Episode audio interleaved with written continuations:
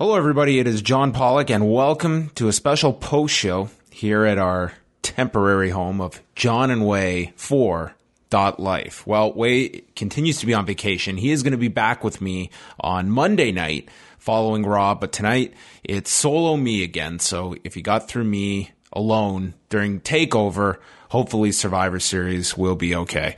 Uh, we're going to run through this entire show, which was in total six hours. They did not go past the 11 o'clock mark, uh, but they had lots of stuff coming out of this show. We are going to run through all of the matches, the hot new heel in the company that everything was built around, Triple H. We will discuss all of that. Uh, so let us dive into things. And I want to thank everyone for the feedback to the Takeover show as well. Uh, go watch that show. It was a hell of an event. Survivor Series, Sunday night, night number two at the Toyota Center. Uh, we started off.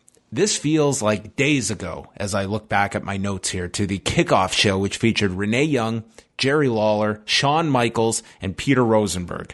Shawn Michaels was my highlight of this kickoff show. It's kind of his thing that he just doesn't care what's going on. And that's kind of just what he said at the beginning of this, that he really didn't care what was happening. And Shawn was fun on this kickoff show. That's all I ask for.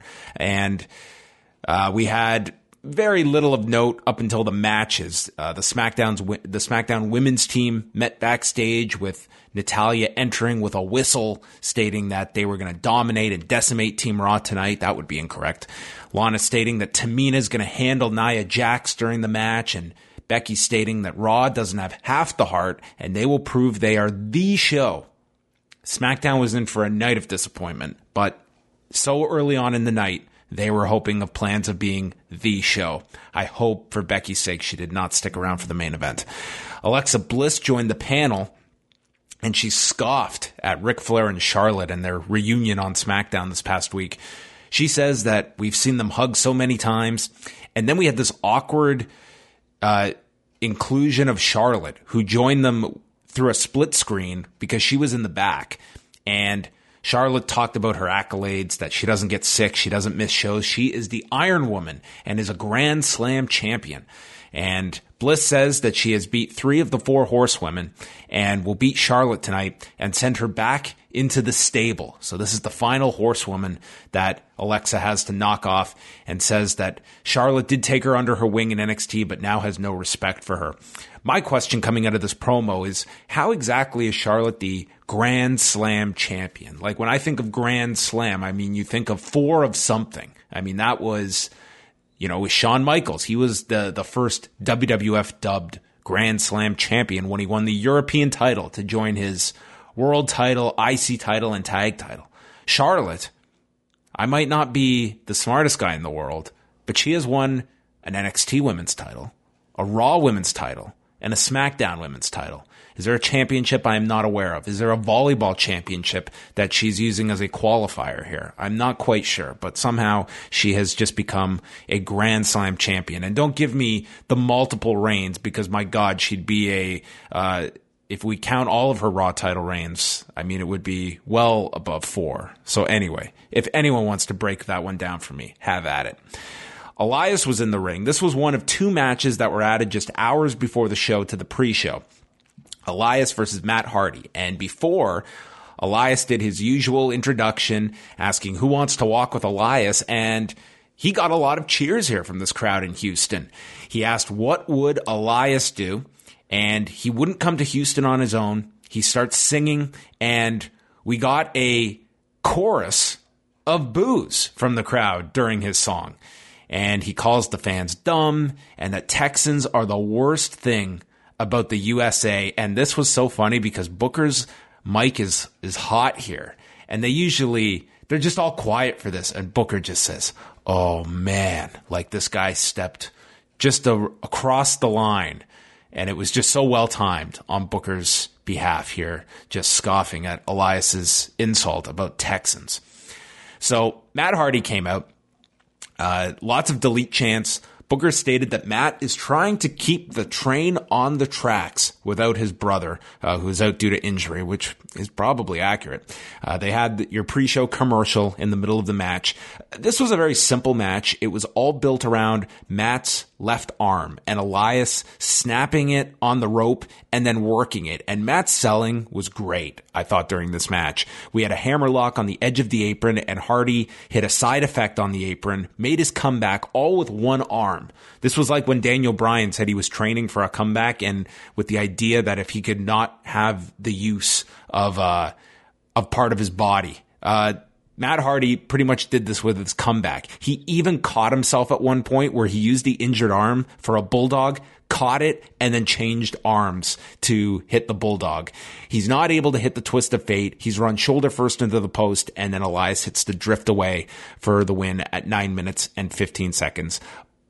Perfectly fine pre show match. I thought Matt Hardy was the the shining star of this match. I was really impressed with his selling. Elias can be led through a match. He's hardly anything to write home about once the bell rings. Uh, but this was uh, Elias in there with a really skilled veteran, and these are the kind of guys Elias should be working with. So I thought Matt Hardy was uh, one of the positives on this entire show. I really enjoyed uh, his work in this. Charlie interviewed The Miz in the social media lounge just cutting a promo on Baron Corbin, he stated this might have been the most ridiculous line in history. He stated that he puts more pressure on himself than anyone. He belongs in the main event, and that some will say the main event is the Raw versus SmackDown five on five elimination match. Some believe it's AJ Styles and Brock Lesnar. No, the main event tonight is himself versus Baron Corbin. I can't even say this with a straight face the unofficial main event, folks. Miz and Corbin, which how how amazing is it that when they first announced the Survivor Series setup this year and those four champion versus champion matches, the only one that remained intact from the original announcements was the Miz versus Baron Corbin. All the others changed. Cesaro and Sheamus won the tag titles, AJ won the WWE title, and then Charlotte wins the SmackDown Women's title. But Miz and Corbin, we were bound and determined that we were going to get to this night, our third main event of the night. Enzo versus Kalisto for the cruiserweight title was next. We had Vic Joseph and Nigel McGuinness calling this one. Poor Kalisto, fresh off his birthday, he runs down. He does his usual entrance off the uh, off his little uh, off his little uh, jumping pad and trampoline is the word I was looking for and he goes to do the the usual like somersault over the top rope and doesn't clear it.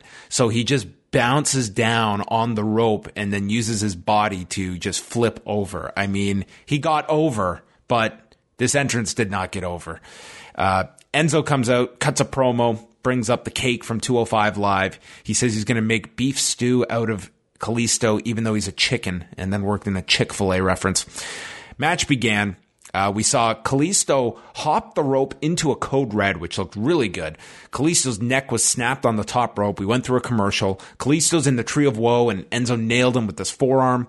Kalisto then landed a standing moonsault, and this is when Enzo had been working on the midsection of Kalisto, so the standing moonsault was uh, ill advised and Kalisto made his comeback. Salida del Sol is blocked.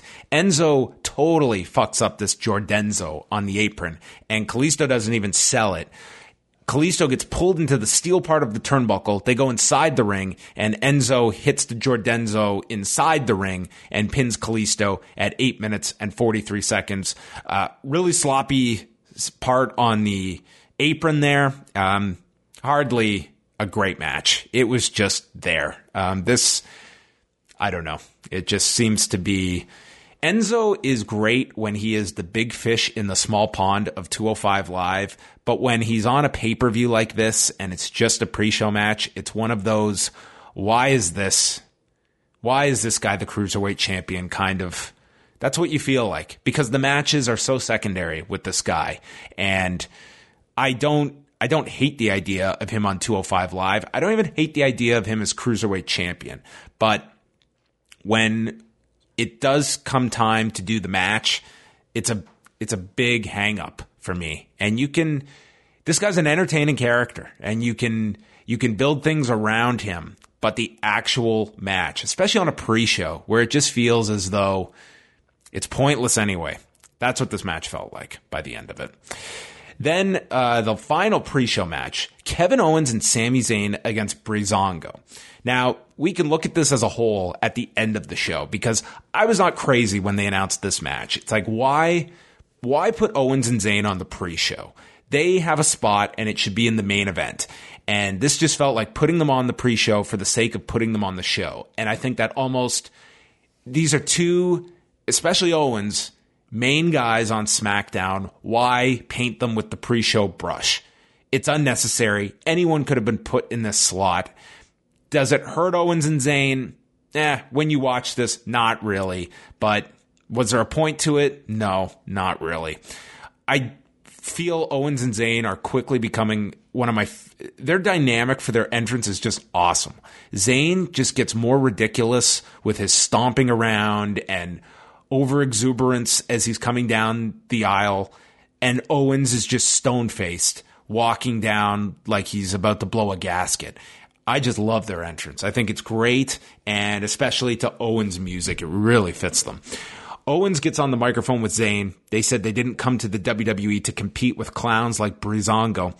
Zayn calls this a disgrace and an insult being relegated to a match with these two and says how uh, Owen says he won his first IC title in this building and also became Universal Champion in this building. Now, the crowd automatically cheers at this mention of their home arena, and Owens just says, Those were my moments, not yours. Shut up and he should be leading Team SmackDown to victory and blames Shane McMahon. He calls this an unsafe working environment uh, of what happened on Tuesday when the Raw guys invaded. And therefore, Owen said their lives were in danger and they did the right thing by escaping. They're not going to be pawns for Shane's quote propaganda machine. And says it wasn't their fight nor their problem with the Raw guys. Breezango comes out. They tell Zayn and Owens that they smell. They call Zayn a paperboy and state it's violation time as the match begins.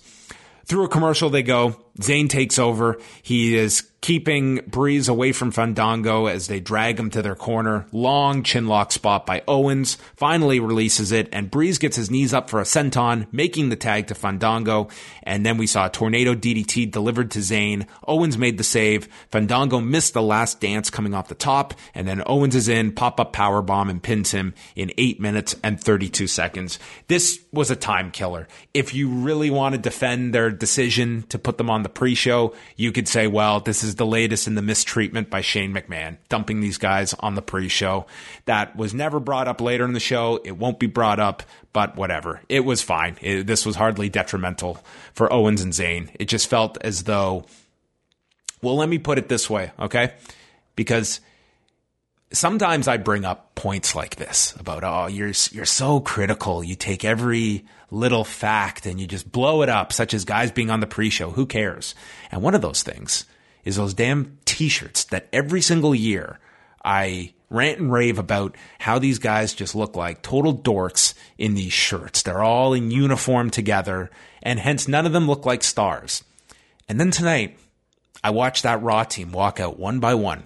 Kurt Angle, Braun Strowman, Samoa Joe, Finn Balor, all in those goddamn Raw t-shirts. And then the fifth member of the team walks out. No geek shirt. No geek shirt for Hunter, for God. He came out to his own shirt. And that's when I realized I am so fucking smart because I am thinking on the same level as this guy. This guy who's running all of this stuff realizes that these, these geek shirts don't fit him. This guy got his own custom red shirt with all his crazy skull shit all over it. And it was amazing. We had three guys in that main event who got, uh, who got excused from wearing the geek shirts. We'll get to that later. Anyway, that ended the kickoff show. We start off the pay-per-view proper with the line that I must have heard 50 times on this show.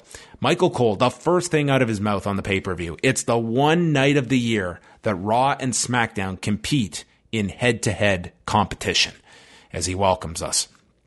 First match of the main show is the New Day against the Shield.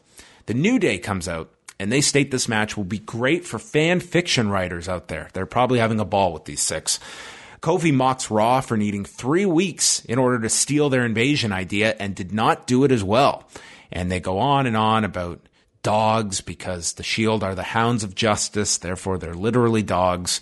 And they are going to go Bob Barker on their ass. They're going to spade and neuter the Shield. Little did the New Day knew, know that their roster members would be neutered in the main event. So Big E predicts that the Shield will turn on each other as WrestleMania gets closer. There's no greater brotherhood than the New Day. And they had to kill time then for this lengthy video recap. The New Day just stood in the ring as this three minute video aired. We come back and the New Day's just dancing in the ring. And then we get the craziest shot of the night. It's our five man announce team for the night. I, I, swear to God, we had five people calling this entire show Michael Cole, Corey Graves, Booker T, Tom Phillips, and Byron Saxton. Five man booth. And it had its rough moments throughout this show. We will get into that. The New Day and the Shield. They, this was a match that I don't know what it was. The first 10 minutes of this match, I just could not get into this. And it just to me was I had very high expectations for this match. I know going in, this wasn't one of the really buzz heavy matches. I think everyone was focused on Styles Lesnar, the five on five men's match. I think that's where everyone was looking at for the, the big show stealers. I looked at this and I thought to myself, I've seen the New Day with the Usos just kill it all summer and into the fall. And I feel with the Shield and the New Day, this could steal the show. So I went into this expecting an incredible match. And I'm not going to downgrade this. I think this ended up being the second best match on the show. And I think a lot of people were split on this match. But where I get it is the first half because I did not get into this and I can't put my finger on it, but it wasn't clicking. And part of it was that I feel the participants felt that they believed this was a big match and the audience kind of let them know in the first five to 10 minutes that they did not, they did not digest this as a big dream match scenario.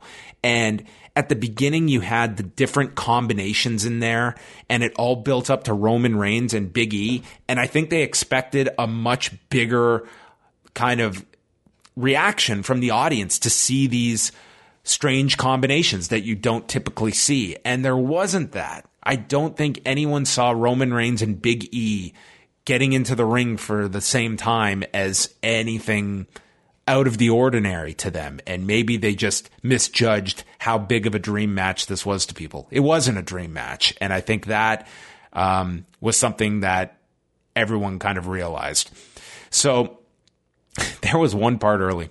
So the Kingston does this reverse cross off the top. He nearly gets hit with the dirty deeds, and they drive Dean into the corner for the unicorn stampede. Then they start it over again, and Booker T just says, These guys are running out of ideas, just running down uh, the New Day. So Big E then hit his big running spear to the floor, taking Dean off the apron with him, the one that you always gasp at. Big E then tears off Dean's half shield, half raw t shirt, which I can only imagine if they were selling these things. I can't believe anyone would buy one. Ambrose tagged in Rollins. He fired up on Kingston. Rollins hit a buckle bomb to Woods.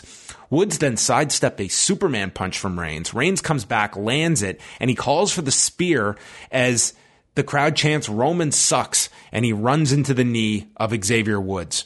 Uh, then we had Ambrose and Rollins double team Kingston. First they hit the King's Landing, then the Dirty Deeds, but Woods made the save. They did a lot of saves at this point, and Woods saving Kingston.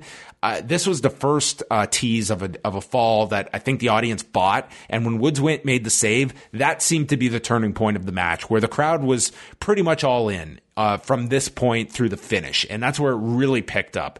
Reigns and Ambrose ran Biggie and Kofi Kingston into the barricade on the floor to isolate Xavier Woods. They go for the triple t- power bomb, but get stopped by Biggie, who is then sent into the steps. There's a trouble in paradise to Rollins, shining uh, shining wizard to Ambrose from Woods. Then we saw a spot where Big E was on the shoulder of the shoulders of Xavier Woods and Kingston leapfrogs over him to hit a splash and then Woods dropped Big E onto Ambrose. Uh, Reigns speared Kingston to break up a pinfall after a double midnight hour where Big E lifted Ambrose and Rollins together and Kofi came off the top. Crowds, crowds chanting, this is awesome. Both teams stagger. All six start brawling. Dirty deeds to Biggie on the floor. Kofi then missed coming off the top, eating a spear from Roman Reigns. And then we got a super triple power bomb from the Shield as they lifted up Kingston. Reigns was on the second turnbuckle. Rollins and Ambrose climbed to the second as well, hit the triple power bomb, and they pinned Kofi Kingston with Dean getting the pinfall at 21 minutes and 31 seconds. So while this was this was like a Greg Valentine for an analogy. It took a little to warm up this match, but when it did, it got really good. And I thought this was the second best match of the show. Um, I think had this match maybe opening the show where it's kind of the opener to the people, but not really because they've just sat through three matches, which all got eight, nine minutes as well. It was just really early in the show to put this on. And I think this, this would have been better later in the show, which it's always a risk on one of these marathon shows of burning out a crowd. How big are they going to get into a 20 minute match four hours in? But Anyway, I don't want to even paint this one as a failure or anything like this. It was the second best match on the show. This was not at the level of the New Day matches with the Usos, but that's not necessarily uh, indicative of these guys coming up short. I just thought that this was going to be possibly the match of the night, and it wasn't, but it was still strong, I felt.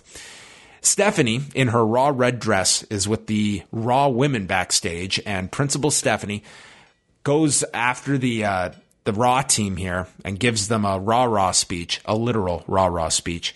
And she tells Asuka to break Becky's bones. She tells Bayley no more hugs. The time for hugging is over. This is not working. She wants Nia to be dominant and toss Carmella into the third row. She says, You know how Naomi feels the glow? Well, I want you to knock her lights out. And the final person she addresses is Alicia Fox, who she, she said she had a lot of doubts about, but not anymore. And Fox was wearing this crazy headdress in like, uh, this like Thanksgiving inspired headwear. And she yelled, yes, ma'am. So, so matter of factly to Stephanie that she leaned back and this thing fell off. She was like uh, Andrade trying to lift the NXT title last night. So this head thing falls off, but thankfully it was recovered for her entrance. That is where we go next with the Raw women's t- match with Becky Lynch, Carmella, Natalya, Naomi, and Tamina taking on Alicia Fox, Bayley, Sasha Banks, Nia Jax, and Asuka. And I was not crazy about Asuka being part of this, mainly because I want Asuka to be separate. I don't want her to be chummy with all the other Raw women. I do not want to see her in a Raw shirt, the geek shirt, as we will call it on this show. Um, that said, um, while you can get through the optics, Asuka was clearly the focus of this match. She was the star in this match, and she was to the crowd as well. She came out last, got a really strong reaction here in Houston. So um, this ended up being uh, pretty strong for Asuka, all things considered. So Fox and Lynch, the captains of the respective teams, they start and we immediately have this scenario where Bayley blind tags in. Becky misses it, and Bayley just rolls up Becky and eliminates Becky in two minutes. And when I saw that on my stopwatch, two minutes, we get the first elimination. You knew these women were going to be racing through eliminations. And, well, the the entire match itself went just over 18. So that's still a lot when you consider the fact that there was going to be uh, one survivor in all of this. That means nine eliminations in 18 minutes and 25 seconds. Asuka got tagged in with Tamina, and the crowd was just buzzing for Asuka. Th- this felt like a different audience than the average television crowd you get on a Monday night because Asuka does not feel like a star every week on Raw. She felt like a big star here on the Survivor Series show, more so than even her debut at TLC, I would say, against Emma. Carmella's in, super kick Bayley, and then Tamina splashes Bayley off the top, and Bayley is gone in 527. Poor Bayley. Nia and Tamina then go at it with um, the announcers talking about how this is a family affair between Nia and Tamina. Nia did this running cannonball to Tamina, but in the middle of the ring as opposed to into the turnbuckle. Tamina's not able to lift her. Nia then knocks Lana off the apron to the floor. Tamina hits her with two super kicks. She goes to the floor. Naomi hits a pescado to Jax. They had to really go out of their way to try and protect Nia as much as possible with an elimination because then Tamina hit a third super kick on the floor and then a crossbody off the steps. And Tamina gets in at the count of nine. Jax does not. And Nia gets counted out in the nine, in nine minutes. So that was the end of Nia's night. Fox is then yelling at Nia as she leaves. Naomi misses a split legged moonsault to Alicia Fox and then went for this tilt a whirl into a roll up. The referee counts three, but as he hits the mat to hit three, Naomi transitions into her new submission she's been using, and Alicia just stops and gets out of the, the way of the submission and leaves. This was so sloppy. It was just I don't know if they thought that the tilt whirl the tilt whirl did not look great either. They had two tries at it and then finally hit it and went into the pin attempt and this was just a mess. I, am having a hard time describing it, but it's burned in my memory. So if you want to go back and watch this, it was just terrible. Sasha then had to come in and immediately apply the bank statement. So Naomi was gone before you could even process what had happened. Then Asuka just lit up Carmella with kicks, hit a running hip attack. Uh, Carmella sold pretty well here for all of Asuka's offense. She came back with a Bronco Buster, slapped Asuka, and Asuka just smiles, gets up. She had a tremendous aura throughout this match, and she hit this knee, uh, a kick to the face, and eliminated Carmella. Then it was Banks and Natalya who traded slaps. There was double knees from Banks in the corner into the bank statement. Tamina broke that up. Natalya then rammed Sasha into the middle turnbuckle face first, applied the sharpshooter, and Asuka is standing there watching. And we've just seen the same deal with the bank statement and Tamina running in to break it up. Uh, so this was a great attention to detail because Asuka kind of looked silly here, not interfering on her team's behalf. So Tamina knocked Asuka off the apron to eliminate that option for Asuka, which I thought was something that could easily have been overlooked, and it wasn't. And they took care of it, so it didn't make Asuka look silly. Uh, but Banks ended up having to submit as a result of being locked in the sharpshooter. So we're down to Tamina and Natalya against Asuka. Tamina missed with a top rope splash, and Asuka hit a flying armbar, which Tamina tapped out to. Then Natalya goes for the sharpshooter. It's turned into a heel hook by Asuka. Natalya breaks free, gets kicked in the head, ducks a discus clothesline, lands a spin kick on Natalya, and then with the double underhooks, she slams her down, applies the Asuka lock, and Natalya taps out at 18 minutes and 25 seconds. They rushed through a lot. This was not a smooth match but with the right parts, uh, in particular, Asuka and Natalya, they only had, I would say, like 90 seconds together, but it was a really solid 90 seconds to two minutes. That would be, that would have been a great match just to have a singles match involving those two. And honestly, Asuka and Carmella actually wasn't all that bad either, the interaction, but it was so quick. They raced through so much. This would have benefited a lot more if it was perhaps four on four, but, um, not a standout match, but it did what it was supposed to do, which was more important, and that was make Asuka come across like a big star. So I think that if you're going to sa- sacrifice match quality, you got the bigger goal of protecting Asuka uh, accomplished. So that was a strong part of the women's match. Then we went backstage. Stephanie was with Daniel Bryan in her office. Always fun when we have these two interacting. Stephanie is bragging about Raw being up 2 nothing. By the way, so tonight, it all of a sudden was a best of seven. This was never once said on television. I said it on one of the shows this week. We had no idea what was even going to determine who wins these, this Survivor Series. Was it going to be a best of seven? Was it going to just be the uh, Survivor Series elimination matches? I mean, it was kind of never stated how this was all going to work. Um, so it was best of seven, which could have just been said once. I mean, we had seven matches announced. I mean, you could make, you could draw that conclusion, but come on. Bryan thinks that their men's team is going to win, which, boy, that, that looks silly in, in hindsight. Stephanie asks how Bryan was able to get John Cena and accuses him of nepotism because John Cena is almost Bryan's brother in law. Bryan laughs at Stephanie accusing anyone of nepotism and brings up Hunter being put on the Raw team. And Bryan brings up beating Hunter at WrestleMania 30. And Stephanie notes Shane is not 100% after his beatdown on SmackDown this week and mentions that if Shane McMahon were out of action, Bryan would have full autonomy on SmackDown. And it was left with Bryan pondering this. This is the last we would see of Daniel Bryan. And we've got that lingering issue coming out of this pay per view with Shane and Daniel Bryan. And they have to have their talk. So, I mean, we will talk about this in the main event, but that is one story that is coming out. But I mean, really, any storyline involving Daniel Bryan, it's kind of, there's a, there's a glass ceiling to whatever story you come up with because it's not going to get physical. Unfortunately, this one did. The Miz versus Baron Corbin, the match that did stay intact of our champion versus champion matches. Bo Dallas and Curtis Axel accompanied The Miz to the ring. Curtis Axel was in a red neck brace, and Maryse was in the front row and gave Miz a kiss for good luck. And Michael Cole notes that The Miz is the only wrestler to have appeared at every Survivor Series since 2011. Like, what an accolade. What a stat to bring up on a guy.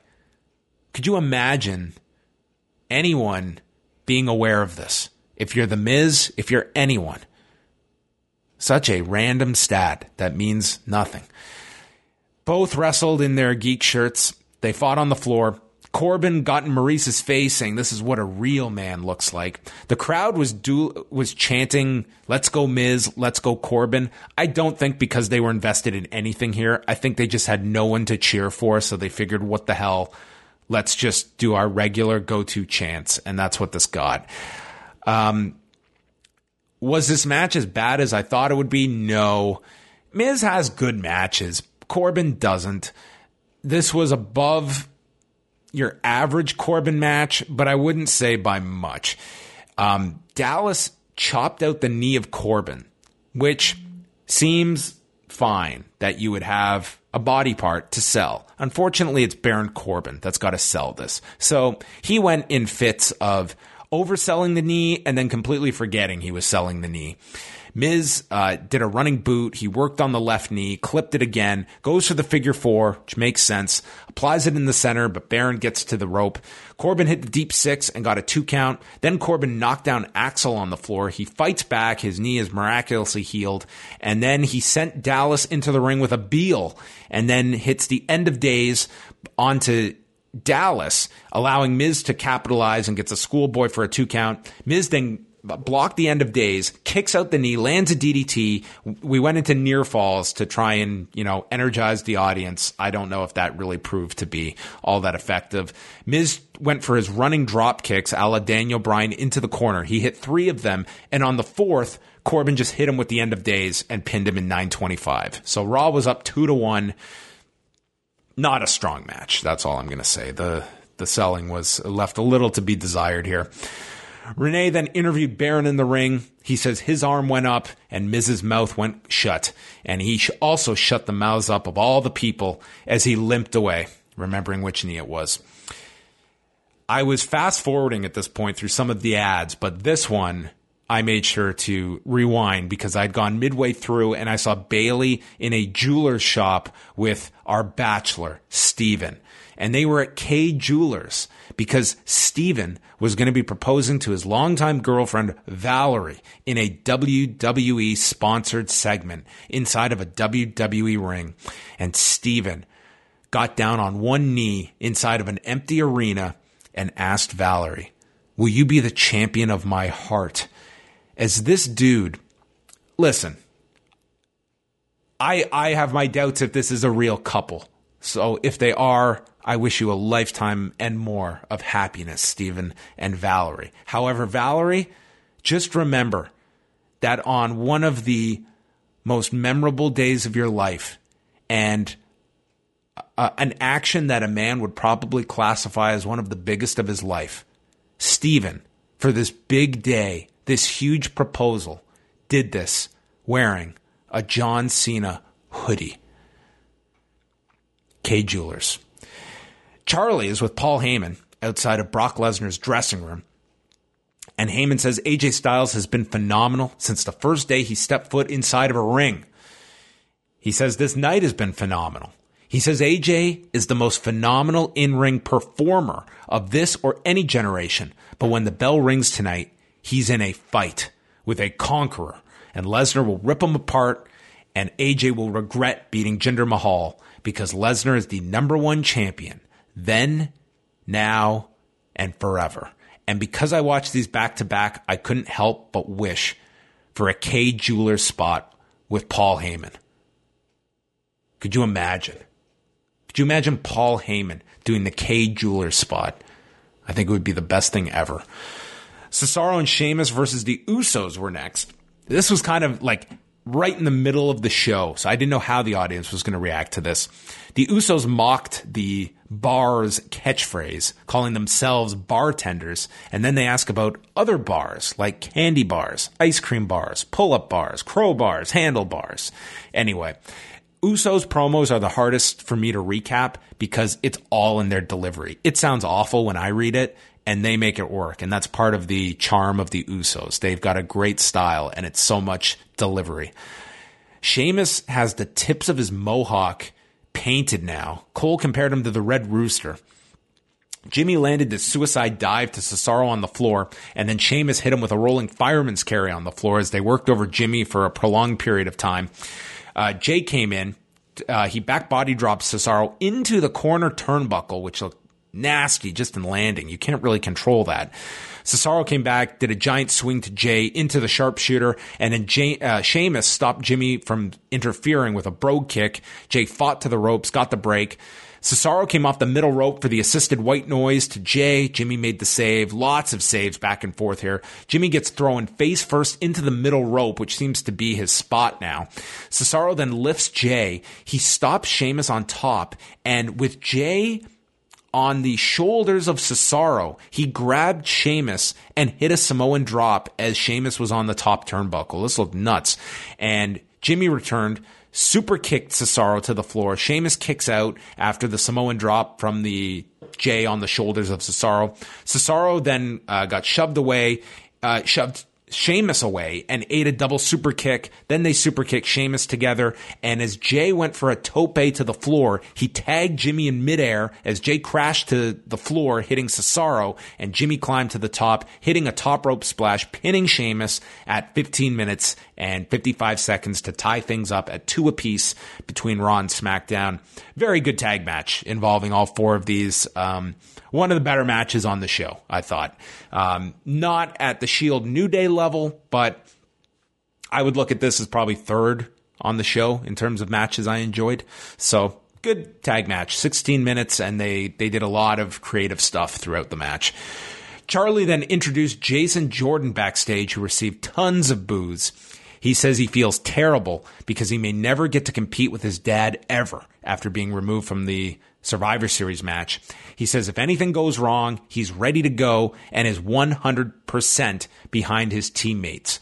And then Charlie asks, well, what about Triple H? And he clarifies his statement, stating, I hope Triple H gets eliminated and then Raw wins the match. Well, that would not happen. And we also saw no Jason Jordan in the main event, no involvement.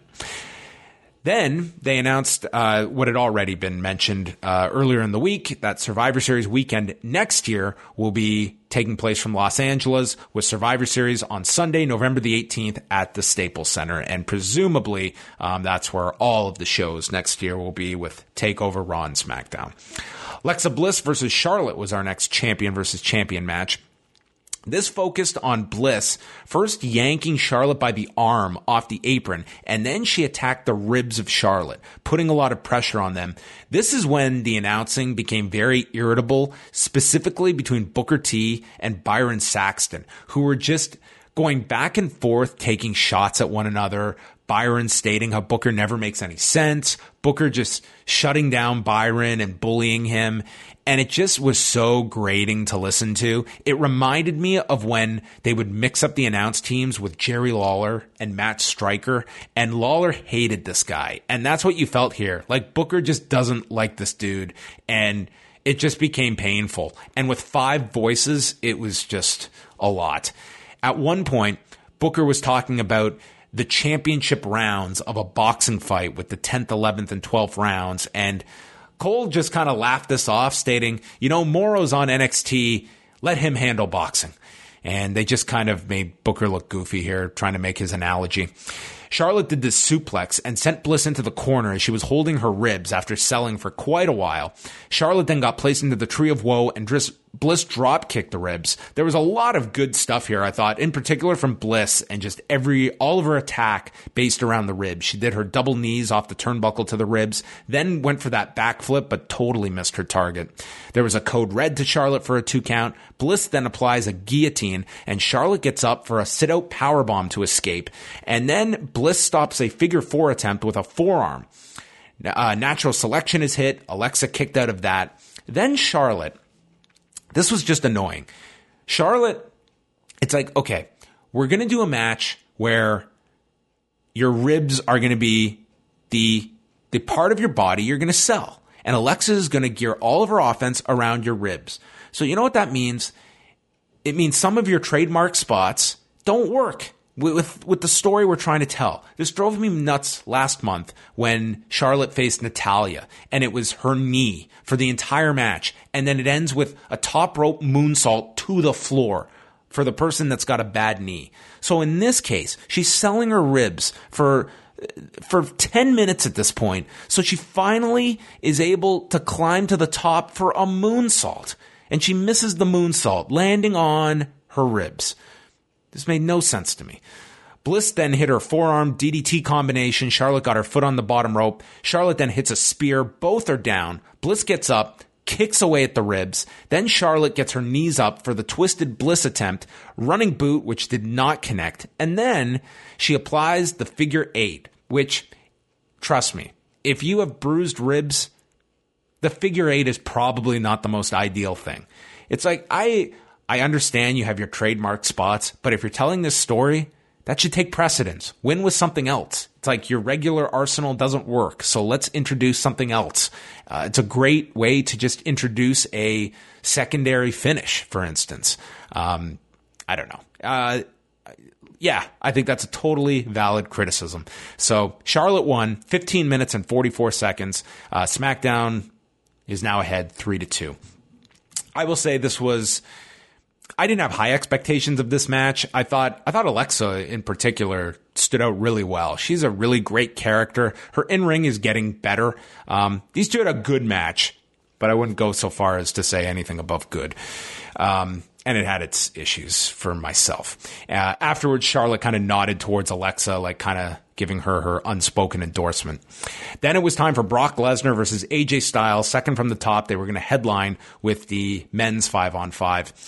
As AJ comes out, we got an insert promo from Jinder Mahal, who stated he's rooting for AJ Styles and his team on SmackDown because he wants Lesnar to beat the holy hell out of AJ and wants his title back. And that rematch, they announce, is happening on Tuesday in Houston, which I could definitely see being some kind of angle. I'd be very surprised to do a title switch on Tuesday, although the way they booked this match, they've kind of given an out if they were to do the title change and then you could do another match between them at Clash of Champions next month. That's all speculation. We'll see. Heyman is out. He introduces Lesnar as a fighter as opposed to a performer, which he notes to AJ and calls Lesnar the ultimate title holder, the UTH. Cole says it's the longest title reign in over four years regarding Brock Lesnar, who's only had this title since April, but I guess that's that's a historic run he is currently on. And I wonder, I couldn't uh, put my name on it, who uh, who that guy was that held it longer four years ago.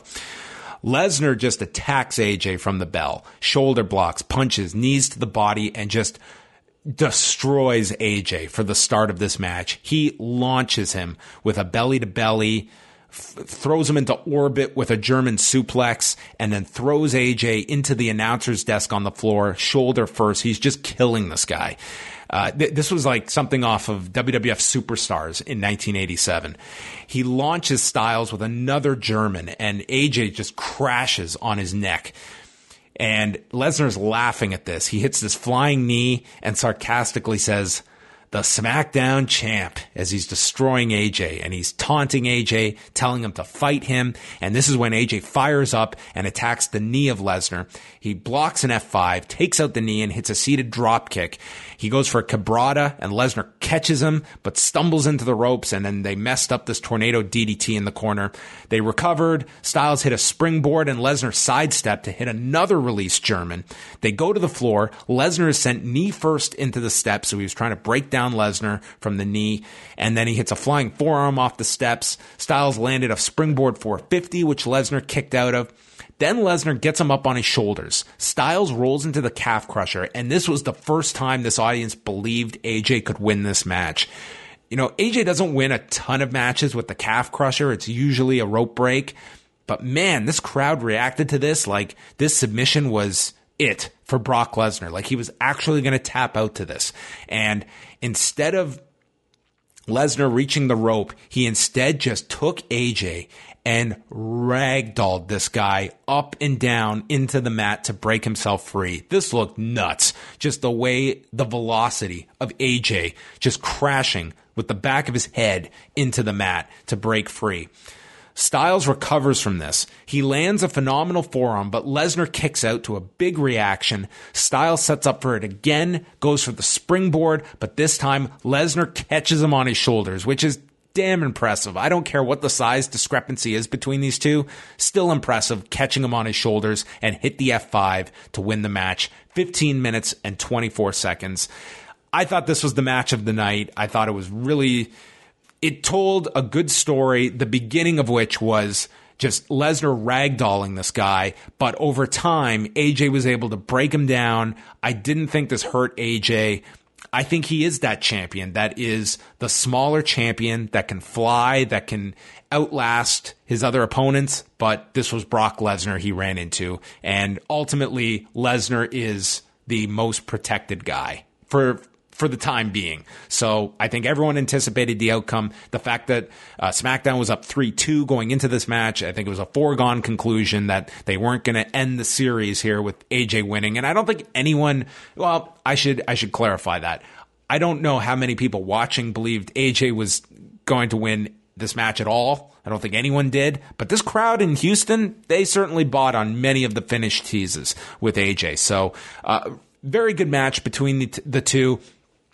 Um, this, you know, watching this match, you wonder what these two would have had had it this been a match in 2003, um, when Lesnar was much younger. And I think you get the sense here in 2017 that Lesnar has his limitations, that Lesnar has his, he has his line and he's not going to go above and beyond that line that he has in his mind. This match alone, this was one of his longest singles matches in I don't know how long at 15 and a half minutes uh, when you look back. Like, yes, he had that four way at SummerSlam, but that's a lot different than a singles match. So, anyway, I thought really strong match, and it seemed to be. I put a poll up, and this seemed to be overwhelmingly uh, the pick of everyone. In fact, seventy five percent of the six hundred and forty four that voted thought this was the match of the night. Second one being Shield and the New Day, then the Bar versus the Usos in third place. All right, is everyone ready for this main event? Because I am. Kurt Angle, Triple H, Samoa Joe, Braun Strowman, and Finn Balor taking on Shane McMahon, John Cena, Shinsuke Nakamura, Randy Orton, and Bobby Roode. First of all, Kurt Angle came out in his regular gear and he had US hand wraps as well. And he came out in his Raw shirt. Joe came out in his Raw t shirt. Braun came out in his Raw shirt. Finn came out in his Raw shirt. And then Hunter got excused from the Raw t shirt duty and came out with his own Raw, well, red t shirt. I mean, it wasn't a Raw t shirt. So, anyway, it's just funny that you point out these things, and that's what this is. It's about all these guys These are main event guys, and they realize that individuality is concurrent with being a star. And you don't want to blend into the background, and you don't want to just look like everybody else. And when it comes to these stars, that is totally acknowledged. This isn't a fluke that Triple H, John Cena, and kind of even Shane McMahon, who had his own jersey, are the ones that got excused from wearing these these silly t-shirts that I think just does such a number on making these guys look like stars. However, by the end of this match, I had a lot more complaints about making guys look like stars than their goddamn t-shirts. There was this great exchange. I railed on some of the commentary earlier, but Bobby Roode comes out and Graves says, "Give me a hallelujah." And Saxton goes, "Hallelujah." And Graves just on instinct replies, Shut up, Phillips. And Saxton quickly responds, I'm Saxton. And just the, the timing of these responses, Byron Saxton's greatest work of all time. Cena comes out. This was hilarious. Not only did he not have to wear a SmackDown shirt, he walks over and of the five announcers, the five announcers, he slaps hands with Booker T, the Raw guy. That's the one guy he picked. There were there were three options of these five that would have made sense for the guy that's coming back for SmackDown. And he went with Booker T. I would honestly believe that if you quiz Cena off the top of his head and asked who are the SmackDown announcers, I I wonder if he would know. So the match starts off with Shane attacking Braun from behind, and then he just gets launched in response from Braun. Braun was certainly one of the key guys in this match. Not the key guy. We will dedicate lots of time to him. Orton is in with Joe, and unlike the Shield New Day match, this was a match where it felt like an all star game, where you were seeing players from the AL and the NL that never interact and here we got to see them. And you got to see a lot of interesting interactions, ones that you could look ahead and to- look ahead and and see that history, and others that were just kind of cool, like Orton with Balor, Orton with Samoa Joe. Like these were all cool little combinations I thought that they did early on. So Balor was in and Nakamura wanted to be tagged in and they milked it. Nakamura was tagged and the crowd is going nuts. They're chanting NXT. Then they start chanting New Japan and the announcers acknowledged one chant and I'll give you one guess as to which. Michael Cole also has adopted Shin as his way to identify Shinsuke Nakamura. He was Shin for the entire match from Michael Cole. Balor did the too sweet sign right into the face of Nakamura. And then Hunter wants to get in with Nakamura. And this is where the announcers bring up that Triple H is responsible for Nakamura even coming to the WWE. And then they did the same thing for Bobby Roode. And this part was just like, to me, this is Hunter, the heel owner. This is not Hunter, the NXT mentor on the main show. And I think it just, especially for main roster, main guys like Nakamura is perceived and like you want Bobby Roode to be perceived, I don't think you want to just paint them with the brush of Hunter's underlings. It just, to me, it had this like teacher student mentality vibe to them that I just didn't feel like this. It just made them feel like, like Hunter's students uh, like they were beneath him.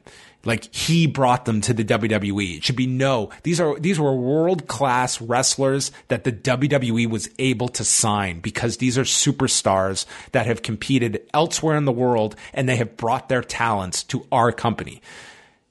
They, go back to when they were raiding every territory in 85 and they were bringing in guys.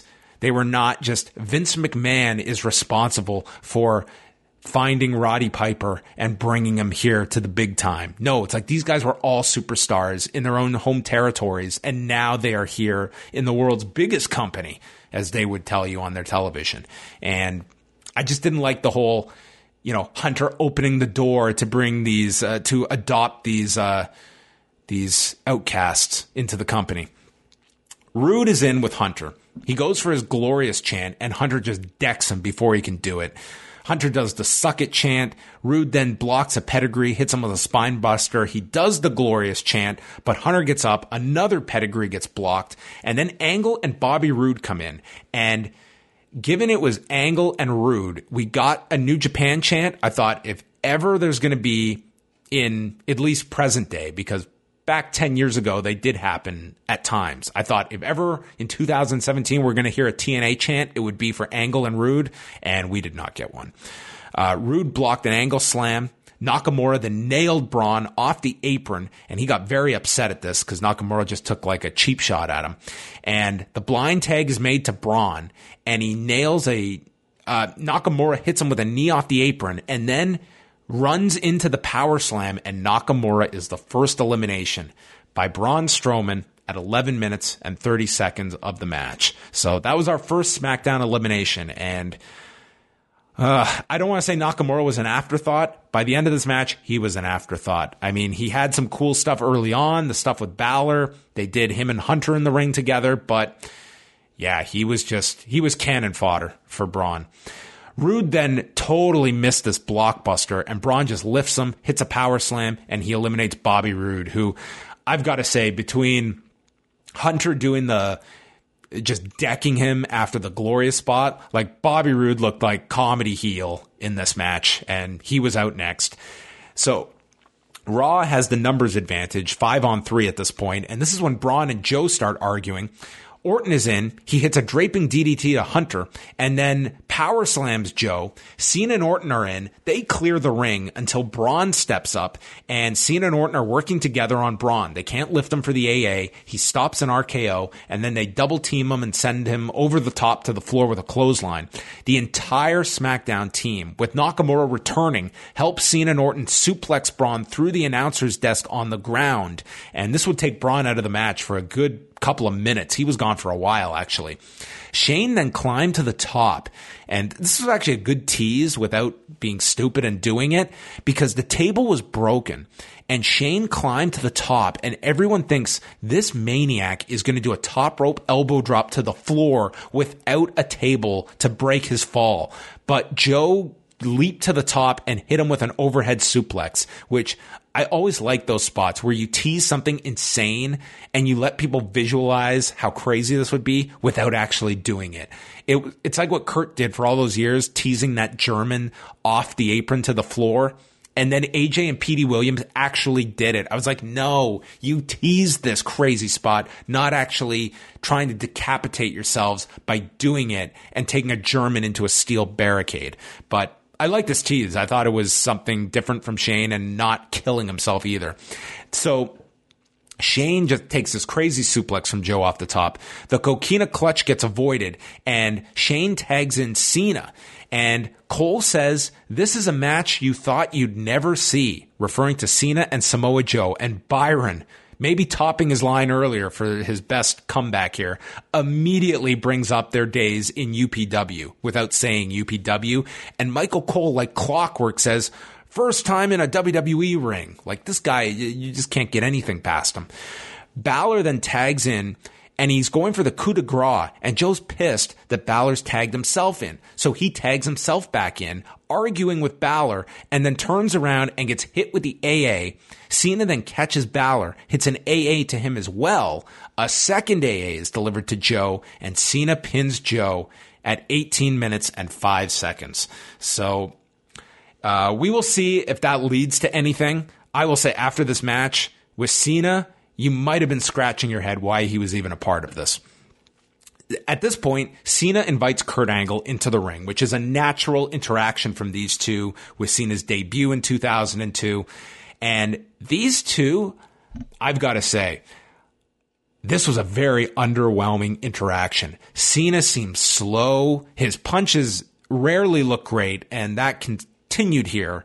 And it was just like these waistlock takeovers by Angle, and it was like you were watching with like half speed these two, and so much of it was based around Cena's punches, and it was just.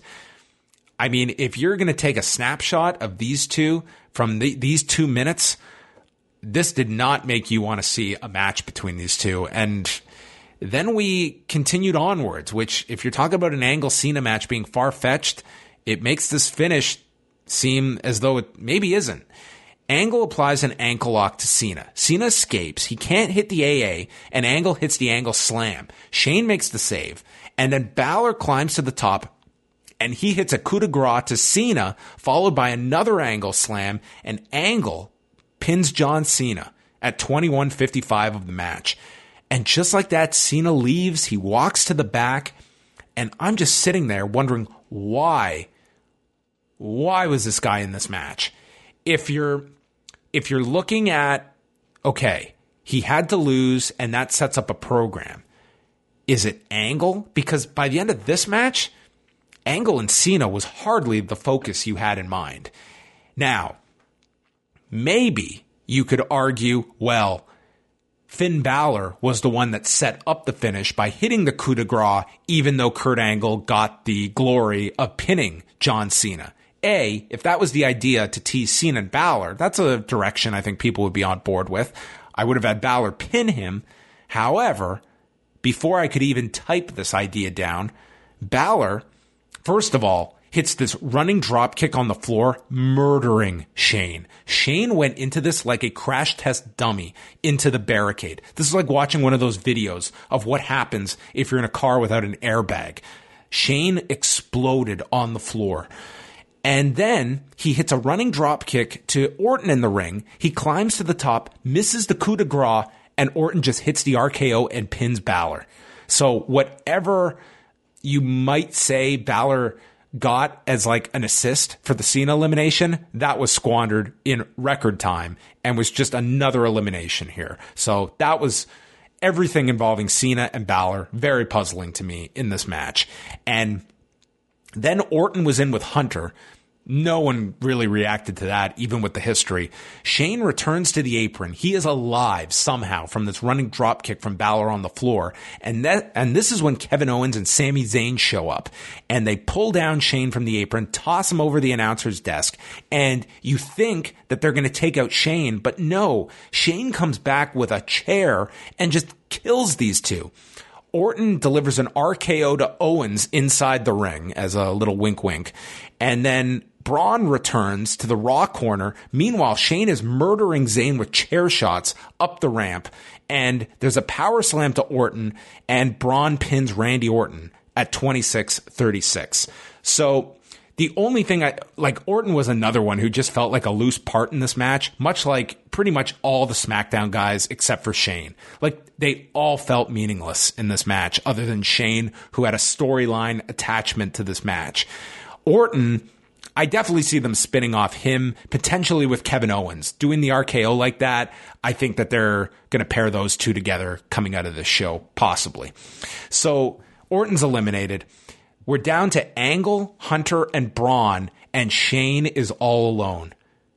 Of all those guys on the SmackDown team, it is Shane that is the lone remaining member of the SmackDown team. Braun does this stare down, and Hunter tags himself in, but before they can lock up, Angle tags himself in. He wants to beat Shane. Shane just goes for a million covers on Angle after Angle's arguing with Hunter and Shane goes for a schoolboy. And Angle arguing about who's going to beat Shane was the most anger Angle displayed for Triple H after this guy just leveled his son on Monday. So Shane's attacking him with punches, several two counts. Booker predicts that Shane's going to gas out. Then there's an angle slam delivered to Shane. and Angle applies an ankle lock, and it lasted forever. This was like Vince Russo lasting in that figure four on Nitro in 2000 longer than any other Flair opponent. It was just Shane in this ankle lock forever. He yanks him into the middle, and then finally, Hunter comes in and he attacks Angle with a pedigree, places Shane on top, and Shane eliminates Angle at the 32 minute mark and Hunter is staring at Braun. Hunter stands back and he's standing next to Shane. So the idea is Hunter's going to fuck his team. But then Hunter lifts up Shane, pedigrees Shane, and he pins him at 33 minutes and 20 seconds to win it for his team. Braun is looking pissed this entire time as Hunter's laughing that this was all his plan. He just wanted to beat Shane. That was it. and he raises Braun's arm, and then Braun grabs him by the throat and says that Hunter will never play this game again if he crosses him again. And he walks away from Hunter with his back turned and Hunter's selling this big from the choke tease. And Hunter attacks him from behind, goes for a pedigree, but is stopped and hits Hunter with a running power slam, then hit him with a second power slam, tears off his shirt, and roars. So Braun was certainly put over as the big baby face coming out of this match, and Hunter was put over as the biggest heel in the entire company. This whole match was built around Hunter. And believe me, I'm not saying Hunter is not a key guy. He is a big character, even as one that's only going to wrestle a few times a year. But let's look at the past five days of what we have lined up for Hunter versus the other members of this match. Hunter literally has matches lined up after this one with Braun, with Kurt, with Shane, not to say the least of which Jason Jordan on Monday. So you potentially have four programs you've built for this guy who looked like Superman in this match, who was treated like a star above everybody else. Which, listen, it's fine. I'm fine with protecting top guys if that's what you believe Hunter is. But look at the treatment of the others in this match. Like, SmackDown came across so poorly in this match. Like just Nakamura, Cena. Cena felt like an afterthought through all of this. Like I understand he was booked as the referee when Jinder Mahal and Lesnar was still on the plans, but they you're telling me, fine, put him in this match. This was the best you could come up with. There was no WrestleMania tease for John Cena in this match, and if it was, that was a weak tease going what the Kurt Angle route, like Kurt has more of an issue with Hunter coming out of this than anyone. So th- this was to me a very disappointing match, mainly because of the booking. And I would even say the work. Like I thought this match was going to just kill it for 45 minutes. I thought this was going to be unbelievable, and it was not. This was not a memorable main event. Um, not even a con- not even uh, I don't even know where you would put this on the show. I listed my top three matches. It's not sniffing those three. Uh, I, I was disappointed with this match, and coming out of it, like everything was built around Hunter, who's not going to be working every week, who at best you're not getting again in a match until the Rumble, if not WrestleMania. So, listen, Dave Braun was certainly put over strong in this match, but man, they they chipped away at a lot of guys in this match, like your Balors, your Joes, your Nakamura's, Roode. I mean, they felt like there are there are the the top stars, there are the medium stars, and then there's these other guys. That's what it felt like, um, and that was the Survivor Series, folks. Afterwards, this was not shown, but this video got posted by someone in the arena where, I mean, to his credit, Hunter sold this attack by Braun uh, all the way up the ramp, and Stephanie is out, and Hunter turns around and he walks into the set. And you've got to see this video. I retweeted it at I am John Pollock. I mean, it was pretty comical. And I don't know where Hunter's program is because he's got a drop down menu of several choices of where he could go. There's the Shane issue, there's the Brown, the Braun issue, and there's the Kurt issue. Those are the primary ones. I don't really consider Jason Jordan much of, I mean, he'll be kind of linked to Kurt. So, I mean, hey, Hunter's got like nine months worth of angles for himself coming out of this show. Was that the goal of Survivor Series to have nine months of angles for Triple H? Um, I was chatting with Brian Mann and he brought up a great point was like, what was the idea seven days ago before Hunter was put into this match? Like this whole match was built around Hunter. What was the idea before Hunter was added to this match five days out? Um, I'm sure this was a completely different match. And I mean, the one thing is SmackDown looking weak. Again, I feel like I'm defending something that was just poorly put together, but now Bryan has a lot of a of an issue now with Shane because of what he did. He put SmackDown at risk, and they came out the worst for wear um, against Raw. So, um, I was I was overall, I would say I'm thumbs in the middle, leaning down on the Survivor Series. I enjoyed Lesnar and Styles. I enjoyed Shield and the uh, New Day, but two matches on a you know five and a half hours. I, I don't know if that really cuts it. Um, Takeover blew this away. Uh, that is uh, that's not even a question or debate. And I would say had the main event, even with the booking, had the main event just been this killer 40 minute match, I think I would have been, you know, solid thumbs in the middle to even leaning up if that was that super hot match, but it wasn't. I was very disappointed with the main event on Sunday night because you had the combination of you had great talent. You also had combinations that either have not been done in years and years or they've never been done. And this crowd was totally on board for that. They were totally into the idea of seeing these fantasy matchups in that main event. And I don't think it delivered. I don't think they did enough creative stuff involving everyone. I don't think they did some even clever callbacks like Orton and Hunter to do something. It was just like they threw them together with no kind of context or even like some, some gravity towards the fact that they're in the ring together. And there were, there were lots of them. And I just think you've done all this great stuff with Joe. He was just a, a afterthought. I thought with Balor, just the way, you know, they did that stupid Kane finish a few weeks ago, you get the sense they're building him up. And if Balor, listen, who's going to face Brock at the Rumble? If Brock's defending that title at the Rumble and it's Balor, and this is what you did with Balor. Like, I watch this, it's like, how can, like, Braun is the one guy to me that was of the younger, regular, every week talent Braun was the one that they protected. But Braun's had his shot at Lesnar. I don't see them going back to that match. And there's no one that's heated up for Lesnar at the moment on the Raw side. And you had a great opportunity here. Had had Balor survived with Hunter and Braun, I mean, maybe you have to pick one over the other, and Braun was the focus. Maybe Hunter sees Braun as someone he can draw with, much like Batista whatever.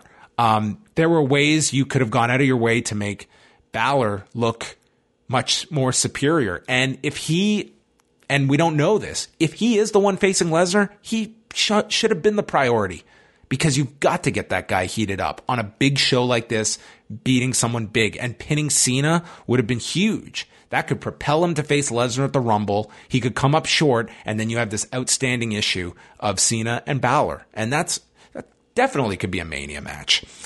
That was the Survivor Series. Uh, I have not had a chance yet to watch this Kevin Owens 365 special on the network. I am going to watch it. Um, I've just seen comments from people who are raving about it. So we will talk about that Monday night uh, after we review Raw. Um, it's following Kevin Owens from SummerSlam 2016 to 2017. And you know exactly what you're getting with Kevin Owens, a guy that is brutally honest. And this seems to be, from what I gather, a lot of his very real impressions of how his run as champion was, um, second guessing himself, um, not always being content with where his career. In fact, he says, I did see the beginning of it where he says he's never happy and where he always wants things to be better in his career. So I think it's going to be a fascinating show to watch. So, um, I will watch that uh, in time for Monday night. Wai will be back Monday night. We will be chatting about Raw, chatting about the Kevin Owens special, and if Wai sees the Survivor Series, I'll get his quick thoughts as well about that. And if that's not enough, we'll also chat about night one of New Japan's World Tag League, which Wai attended live at Korakuen Hall. I have watched the show and we'll discuss that briefly as well. So you can catch all of our shows, John and Wai 4.life. That's the number four dot life. And a lot of people have asked us about iTunes. Our shows currently are not you can't just search on iTunes for them. However, if you go to the site, John and Wai 4.life, on the top left hand corner, there's a drop down menu. You can copy the RSS feed, just paste it into your whatever your podcast um, app is. You can, if you have the regular podcast app, it's super easy. You just go to add podcast, the plus sign, type, um, type in or copy and paste the RSS feed and the shows will, will appear there for you in iTunes and they'll update. Just subscribe to the feed. So it is accessible through iTunes we understand you do have to do a little work uh, to get them, but they are there. So that is it. I have talked by myself for a very long time. Holy Christ. I just looked at the time. Uh, that is it. I'm going to wrap things up at I am John Pollock on Twitter and Instagram, and we will speak with you Monday night following Raw. Thanks for listening.